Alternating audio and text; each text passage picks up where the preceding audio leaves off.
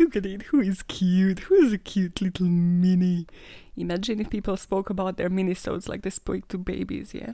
They just, they're like, who is a cute little mini sode? Yeah, you wouldn't want that, would you? So, body odor, let's speak about it. this episode is not about body odor, but there's different kinds to it, okay?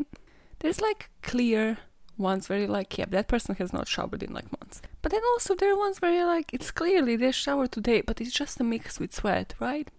Yeah, it's just something that I keep observing. Oh, also, okay, uh, this I should have saved this for a big episode for the, you know, you're joining your next Zoom call thing. But fuck it, you're getting it now because I mentioned body odor.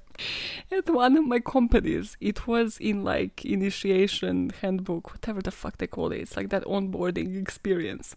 And as I'm the person that always notices these patterns, okay, if your company during an interview is asking you one of those like really weird questions, like, I don't know, what did I hear recently? Oh yeah, it was my husband, and the woman asked him, "How would you deal with it? Like if you had uh, beef with your manager?" She didn't say beef. you get what I mean? It's like, "Oh, if you had issues with your manager, how would you go about it?" And like he was like, "Yeah, that was a weird question," and I said, "That means." And I said like that most definitely means that they had that situation before and now it's kind of like, hey, how would you deal with it? So if any of these handbooks has like really weird bit, like the one that I mentioned had like, um, yeah, so just be mindful of like body odor. it's like some weird shit. I was like, how did you even fit this in? It's like, under what section do you fit body odor in? It's like, welcome to the team. Please shower before you come to work. Like, wait, how did you fit it in? Well, people we're talking about today did not give a fuck about body odor. They just want to eat you. That's right, we're talking about cannibals. Oh, by the way, yeah, my name is Maya. it's like two minutes in. But yeah, you are not stranded. You might have been lost, but now you have been found. Okay, listen. Name is Maya. It's by all means necessary. It's a mini-sode. It doesn't have a structure. Kind of, sort of, it does. But people we're talking about today did not give a fuck about what body odor. They're just like, listen, they sent me on a wild, wild goose chase. I did not, I did not, I did not know where to approach this from, how to approach this topic, but I just didn't know shit about it. So I was like, I need to understand why do people eat other people? What is their problem in general? How do you get to that stage? And then there's a bunch of things where I found stuff like the calories of people's different parts of human body and just the ending. I was like how do i structure this episode? Where do you begin from? There's so much information online. But also it's not like oh structured you know this way that way. Either it's historical or it's like about a particular thing. Or there's this article about like hey well you might want to think about it because your poop is going to be very constipated and uh, like human body has a lot of calories. And i'm like who the fuck what is this? Who is this aimed at who is your readership? Who is your audience? So this is gonna have little bits and pieces of everything, okay? It's gonna start from history. of course, there's gonna be like, where did this word come from? Moment. Then I'm gonna try to like break down with like some famous cases as to why different people cannibalize different people. And then the ending, it just happens, okay? It just happens. Let's see if we can draw conclusions about cannibalism. Let's do it. Who were the first cannibals? Well, remember how you celebrate Columbus? Yeah, he was a bitch. Don't celebrate Columbus. Yeah, that Columbus, Christopher. Sir Christopher. Yeah, he's your son, okay? He's your son, Christopher. He, you know how he discovered America, but it wasn't America. Well, in 1492, he encountered this West Indies Carib tribe, basically Native Americans, who were ritually cannibalistic. But instead of calling them Caribs, like, you know, Caribbean, Caribs, no, he mistakenly pronounced it as cannibs, and then it stuck. So, according to Merriam Webster, the word cannibal was first introduced in 1553. So, long ass fucking time ago. As every morbid story goes, this again had to do with othering, with othering of Native Americans, so it's actually not. It's actually speculated that Columbus, once he discovered this island, was kind of spreading rumors to Queen Isabella of Spain. Saying like, yeah, they're like cannibalizing people. They're like eating others. oh my god, like they're acting so fucking weird. So Queen Isabella bans cannibalism in the Caribbean islands. But then because Columbus was actually well enslaving these people and just asking them to work for them for technically nothing, anybody who failed to produce gold for him in Guadalupe at the time was a cannibal to him. Remember that? Hmm. Remember how slavery used to work? And yeah, if you didn't produce enough cotton, then you would get whipped just because, you know, it's like you didn't fit this standard of a human dickhead Columbus man. So many historians, even to this day, will tell you that this was just a propaganda tactic, spreading that the indigenous people were cannibals, just again to stir up fears and to induce power. Since then, cannibalism kind of took the form of medicinal cannibalism, you could call it, where people quite technically used to eat ground up mummies. It's like, you know how you have milkshake now? You're like, oh, vanilla flavor, chocolate flavor. Kind of like that. Desperately trying to make the story relatable. Okay, to millennials. From the 16th through the 18th centuries, blood Ground bones and other body parts were routinely used in what is referred to as medicinal cannibalism. So, this particular cannibalism through history was like a persistent theme. And you know how, like, Elizabeth Báthory used to bathe in the blood of her victims because she was like, oh, it's my beauty regime, you know, tutorial, link in bio. Well, cannibalism kind of took it as like the theme of this vitality of the human body and spirit, and that can be ingested to, you know, to bestow this power and force upon human beings. And they were like, yeah, you watch my tutorial, bitch. It's kind of a cooking, cooking tutorial. Yeah, did I mention not to eat during this episode? Probably not. Probably should have. Well, fuck it. It's too late now. So, yes, people actually believe that mummified human shakes cure diseases. And then there's also records that the mummies weren't just enough because you know eventually you run out of mummies. If you start believing that medicinal cannibalism works then you suddenly need more corpses for the lack of a better word. This topic is awkward. Okay. So it started with the mummies but then when they would run out of them they would rummage people's graves and dig other corpses up stop desecrating human bodies i tell you every fucking time. And they pushed it to the point that in china filial cannibalism is actually a whole term slash thing. So this is actually when the parts of the children are used by parents to cure them. So they would just like eat all these different flashes from like the thighs, sometimes like small fingers, all different like bits and pieces that wouldn't actually harm them to the point of like dying, but it was still fucking bizarre. And I put, and you thought your parents were strict. people push this to the point that there is a whole like tribe of Fore people in New Guinea that was actually studied because their cannibalism was like such a huge part of their life. They actually had cannibalistic funerary rites. Now say funerary five times. And this is you know how now you can sign off on like your organs being used after you die. Well this was technically signing off your body to be used once you're dead. And by used, I mean eaten, right? You know that, right? The terminology here, the terminology. So, this particular tribe obviously pushed it to the point that they justified it because eating the bodies of their relatives was done to cleanse their spirits. Duh. Not surprisingly, though, thousands of them died due to cannibalism, and because they contracted what's called kuru. So, K U R U. So, this actually comes from the foreword for shaking. So Kuru is technically a brain disease that's similar to mad cow disease and basically occurs because of eating of human brains. So brains have this thing called prions. You're gonna hear a lot about prions in this episode. And prions are the things, the little substances that submit this disease, that transmit this disease. So the symptoms are kind of like trembling, and that's where the word for shaking comes for it and then it results in death. What the fuck is a prion? Well, there's multiple articles that mention it because the next section is all about the consequences. I love how I put it as consequences, but it's like, please, I'm not encouraging cannibalism here. Don't do it. We're not supposed to do it, technically, as humans. Animals, yeah, we, no. So, a prion, what is a prion, Maya? A prion is a misfolded protein that causes prion diseases or transmittable spongiform say what the fuck is this word encephalopathies. Yeah, sure.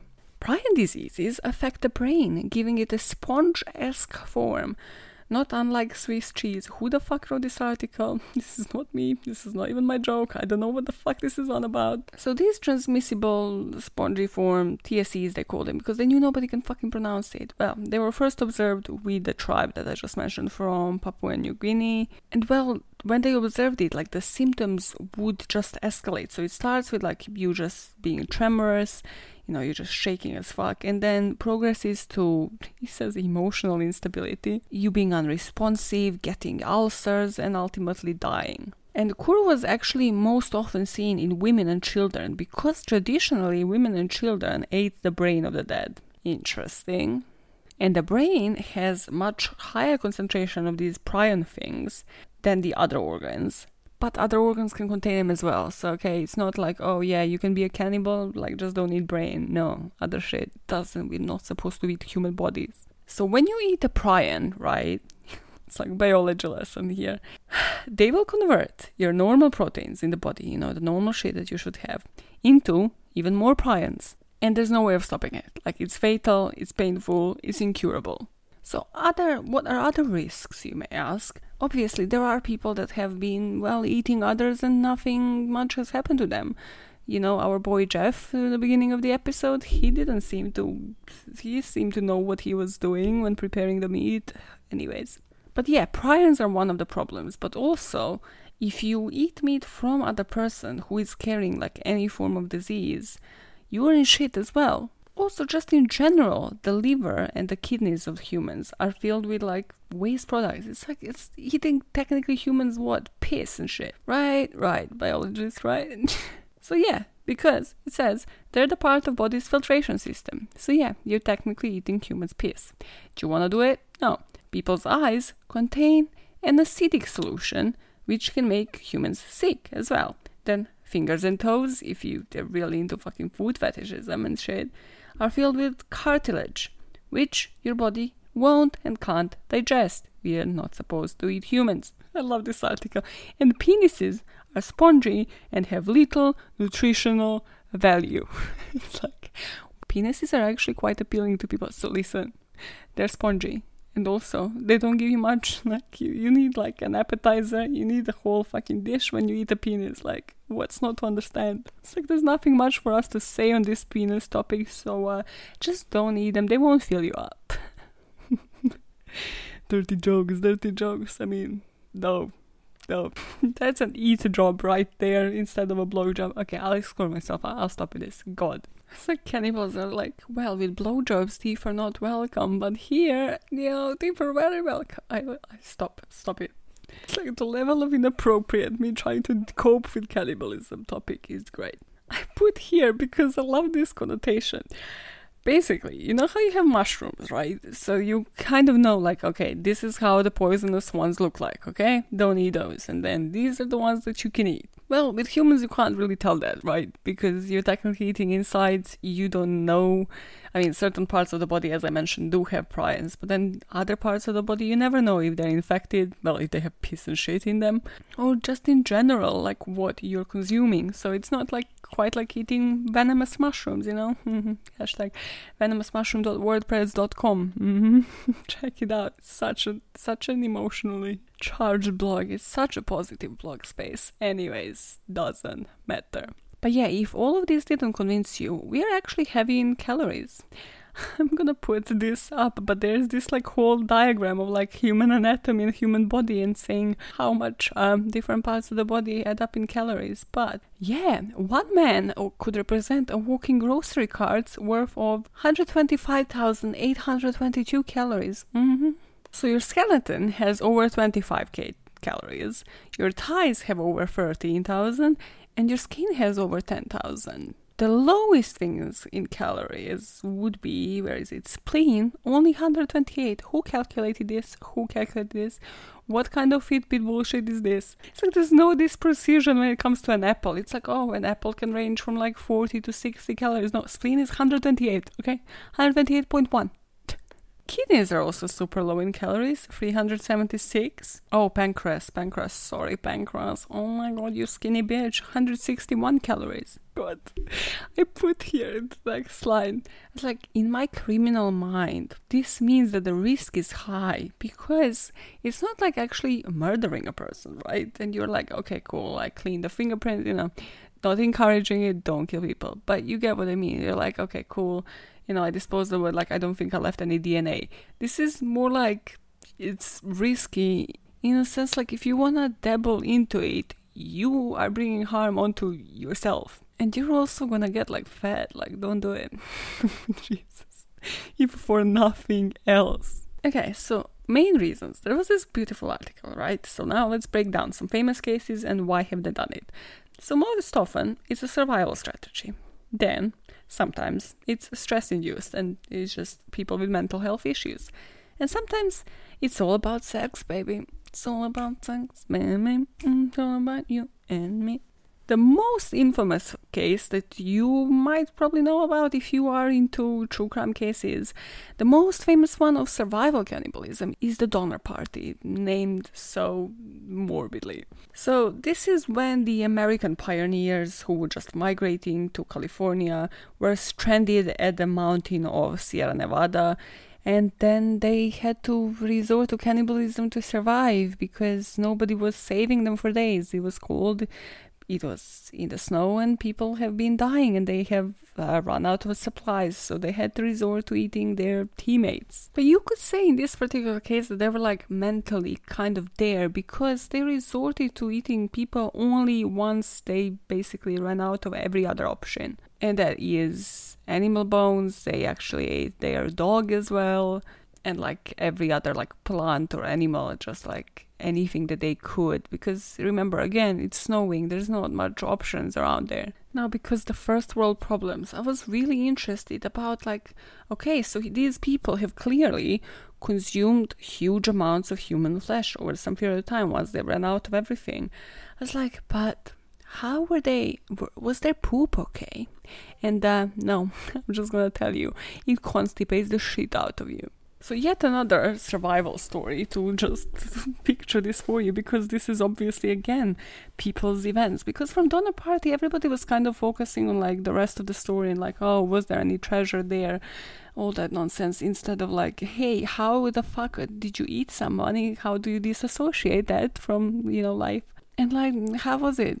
Can you describe cannibalism for me? Are there any side effects? Can you fucking speak? But in 1972, a plane carrying the Uruguayan rugby team crashed into the Andes or Andes, the, the, the, fucking mountain range, okay? So only 16 out of 45 passengers survived. And then obviously, again, once once they ran out of supplies, they had to resort to eating their teammates. So when they accounted this for the survivor story, they have said that they have been super fucking terribly constipated after eating their teammates. So yeah, if you're like me and you enjoy shitting, truly, honestly, you just love relieving yourself and it's like a thing for you, don't dabble in cannibalism. Then, of course, there are people who justify it as being ritualistic, and one of the most famous cases of cannibalism as such is the one of Issei Sagawa, so this Japanese dude, right? Japanese crimes. There, there should be a podcast just covering Japanese crimes because they're the most gruesome. They're like the weirdest thing on the internet, just in general. But yeah, this guy in 1981, so not really even that long ago, basically invited this Paris classmate of his for a study session. And when she arrived, he just murdered her and cannibalized the shit out of her and he prolonged it for about two days for him. This guy is also out of prison now. Mm-hmm. He lives today as a free man, and this is because of like some poor relations between Japan and France, where he'd been studying. I just can't believe, don't believe, but yeah. Most cases of cannibalism, however, are related to some mental health issues. As such, is this case is so fascinating. If I don't cover it, just watch it. Like Bailey Sarian covered it. Like there's a bunch of like podcasts that did. It's it's the Greyhound bus killer murder, whatever you wanna call it. Well, the murderer is called Vince Li. So he just out of nowhere was sitting next to a guy on a bus, next to Tim McLean on a bus, and just out of nowhere took a knife out and started stabbing him. So everybody actually left the bus and he just desecrated this guy's body. He like decapitated it after stabbing it and he was just going at it, decapitating this poor fucking person and just desecrating his body. And he said that the voices in his head told him to do it. He had a proper fucking, if I remember right, because I've listened to this recently. So he had like a proper trip, basically. Well, I don't know how, what else to describe it. So even from like waiting at the bus station, he was just, you know, there were buses passing by. He just got onto this bus like quite randomly because again the voices told him to it and kind of like he sat where the voices told him to sit and then just in the middle of the night was like no this is the person that you need to sacrifice you need to kill. So yeah that was a trip clearly some mental health issues and yes he has been retained at a mental health facility Oh, wait, he was also released in 2017. How about we don't release these people? No? Does anybody fear like once you meet this person you're like, hey, are you not gonna cannibalize me now? No, everybody's released, it appears. Then another famous one, and again, not so far away, year 2000, Katherine Knight, the Australian serial killer, the one that kind of looks like a squirrel. It's just, I just don't understand how this woman was getting laid as frequently as she was. I just don't. And nobody kind of mentions it, I mean, because it's kind of like shaming we shouldn't just really be speaking about people how like they're ugly on the outside as well as they're on the inside. But with Katerina, it's really prevalent. It's just really there. Why I mention it is because this case is kind of like revolving around her just getting the fucking guys, getting married to them, and then just being a domestic motherfucking abuser. And this is the one where her husband actually told the co-workers if something happens to me, it was Katherine. Like just the fear that person people live in. So uh, yeah, she had mental health issues, if you couldn't guess, because she didn't just kill the husband; she hung him on a hook like he was a fucking uh, piece of meat to her. She skinned him, decapitated him, and cooked parts of his body in a dish. And she seasoned. She like even told the police, "It was like, listen." So I dished it. There was potato in there. There was some pumpkin. There was some beets, some zucchini, some cabbage. Like, woman, this is not a fucking recipe book. Oh, and a quick one, she served it to his kids. So, uh, yeah, some serious fucking mental health issues. She was diagnosed with like depression, borderline personality disorder, but again, those things don't make other people kill, right? Because there's a bunch of people with depression and some personality disorders. She was just abusive motherfucking bitch and probably the most depraved and the one that you're like, why have you not mentioned this guy yet? Because he was a sicko man, and he was most famously a pedophile. Before cannibal Albert Fish, he famously ate a 10 year old girl in New York. And then he proceeded, well, to write a letter to her family and tell them how much he enjoyed it. He is not out in the public though. He was executed in electric chair, special piece of shit. Then there's obviously the one that I covered on this podcast, which is Richard Chase, and he was psychotic. Remember, remember good old Richie who consumed like people's blood with a fucking yogurt cup? Yeah, that guy. And well, he was psychotic because again, he believed like space aliens are turning the blood into powder and you know that he lost his collarbone and weird shit like that and this is replenishing him. And he ate the baby's brain because again, he had a different concept of a happy meal. Jesus. I actually wanted to insert that joke in that episode and I was like this is so not appropriate. It's still not appropriate, but it just had to come out. And well, one of the most famous one, well, I covered him on Monday. Jeffrey Dahmer, listen to that if you haven't already.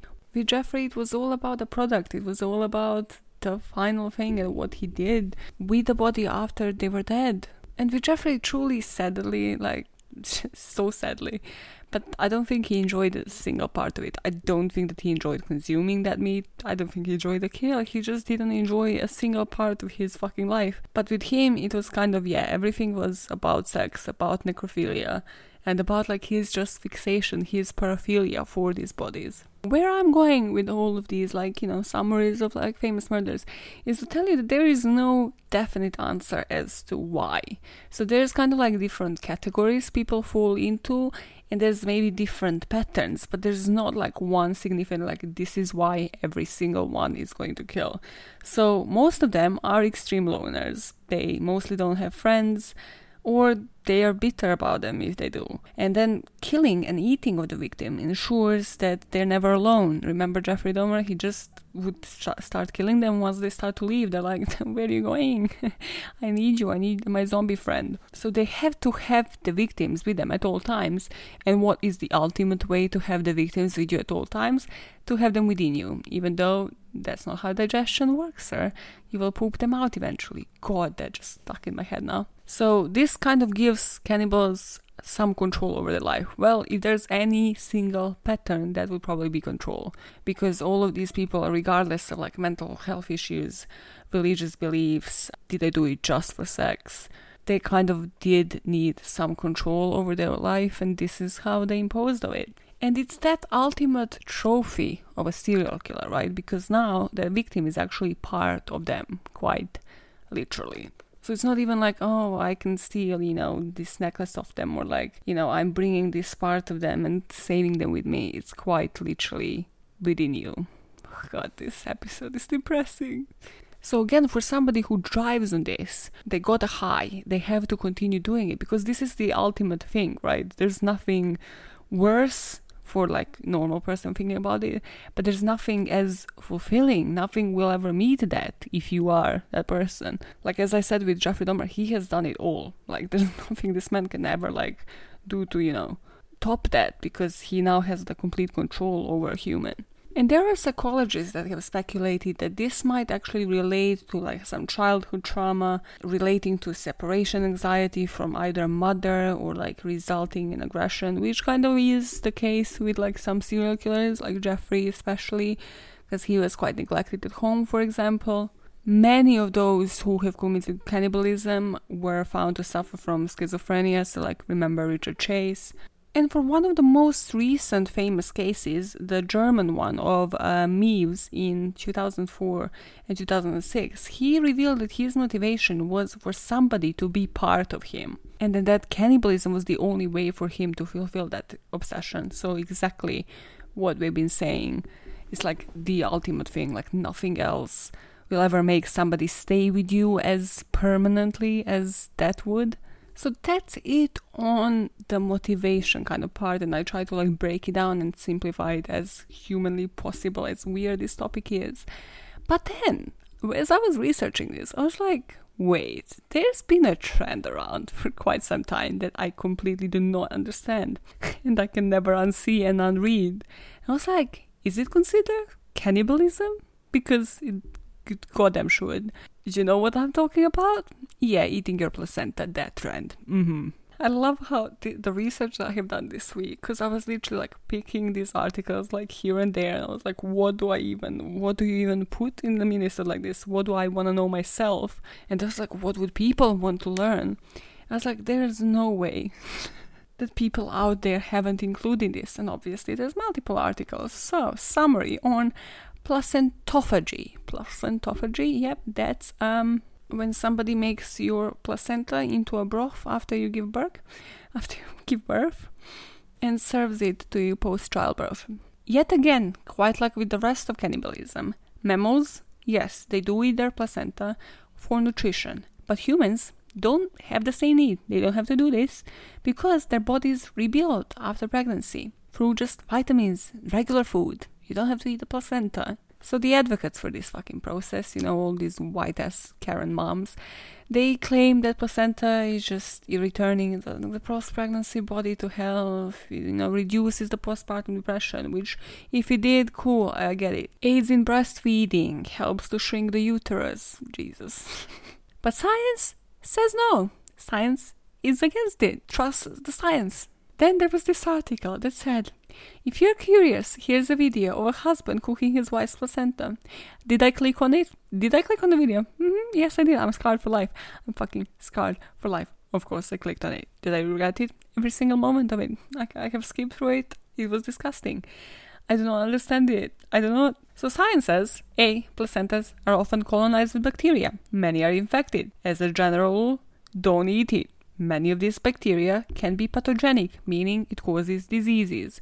Remember, as with cannibalism, like you can get Ebola, you can get diseases, you die. So for people advocating being like, well, mammals do it, well, mammals have different bodies to us, right? They have this different reproductive physiology. They have litters, they have different, differently shaped uteri, uteruses, octopuses. Okay, stop it. They have less invasive placentas, and they have this thing that's called like estrus, which means that they typically only have sex in the heat, so it doesn't affect them as much, right? I just love this article because somebody was super pissed. They're like, imagine if your gastroenterologist suggested eating grass for an upset stomach because cats do it. Yeah, you imagine that.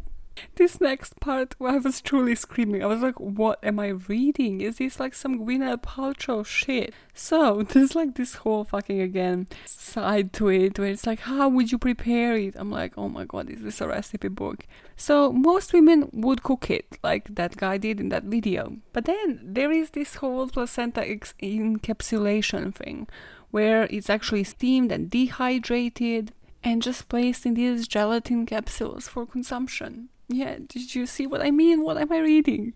Again, there's no standards of how you process it, but it definitely has a cost. So this placental encapsulation, such a sketchy expression there, can cost between 200 and 400 pounds. Or you can just continue eating normally and not spend 200 to 400 pounds. Or you can just actually get therapy for like postnatal depression. Just don't eat your fucking placenta. How do you end an episode like this? Well there's a couple of questions i haven't answered. Uh, number one is this legal? Like can you you know let's say i didn't actually manage to encourage you not to do it. Can you get away with it if you were to dabble into cannibalism? Uh, most probably not technically, there are no outright laws against you consuming the human flesh. But most criminals who commit the acts of cannibalism are charged with different charges so, murder, desecration of corpses, and necrophilia, or one or the other, or all three. Now, as obviously I dived into like a whole YouTube binge, I would really suggest like cases of Bailey Sarian. Again, here I am recommending somebody who doesn't need recommendation because they have like millions of views. But she has done a couple of them on cannibalism, and she has done like a few interesting ones. So the famous Meiwes case in Germany is the one where it's all about the consent. So basically, there's been like this whole email exchange where somebody just actually volunteered, like, yes, this is what I want done to me. And then, well, how do you charge a person? So it's interesting from that perspective. So yes, he is still serving life sentence right now in prison for all these different charges because again, no matter the consent, you have still committed the murder, you have still desecrated a corpse. But many people are still enraged because if it does come to consent, then technically should this person be serving as much time? And that's the main problem that I have with a topic such as cannibalism as it's not regulated. There's no clear cut answers, even with like placenta eating, let alone human eating. There's no clear cut answers where it's like, don't eat it because you will get this and you will die. It's like there are people that have committed it and have moved on to live their lives. There are people that have done different kind of sentences. There are people that are clearly out of the prison it's not clear cut it's not regulated to the level that you it should be to be honest. It's fucking 2020 and if you ever really wondered but what if i died and never found out what human flesh would taste like? Let me end this episode with the words of the famous cannibal Meiwes the flesh tastes like pork a little bit more bitter stronger. It tastes quite good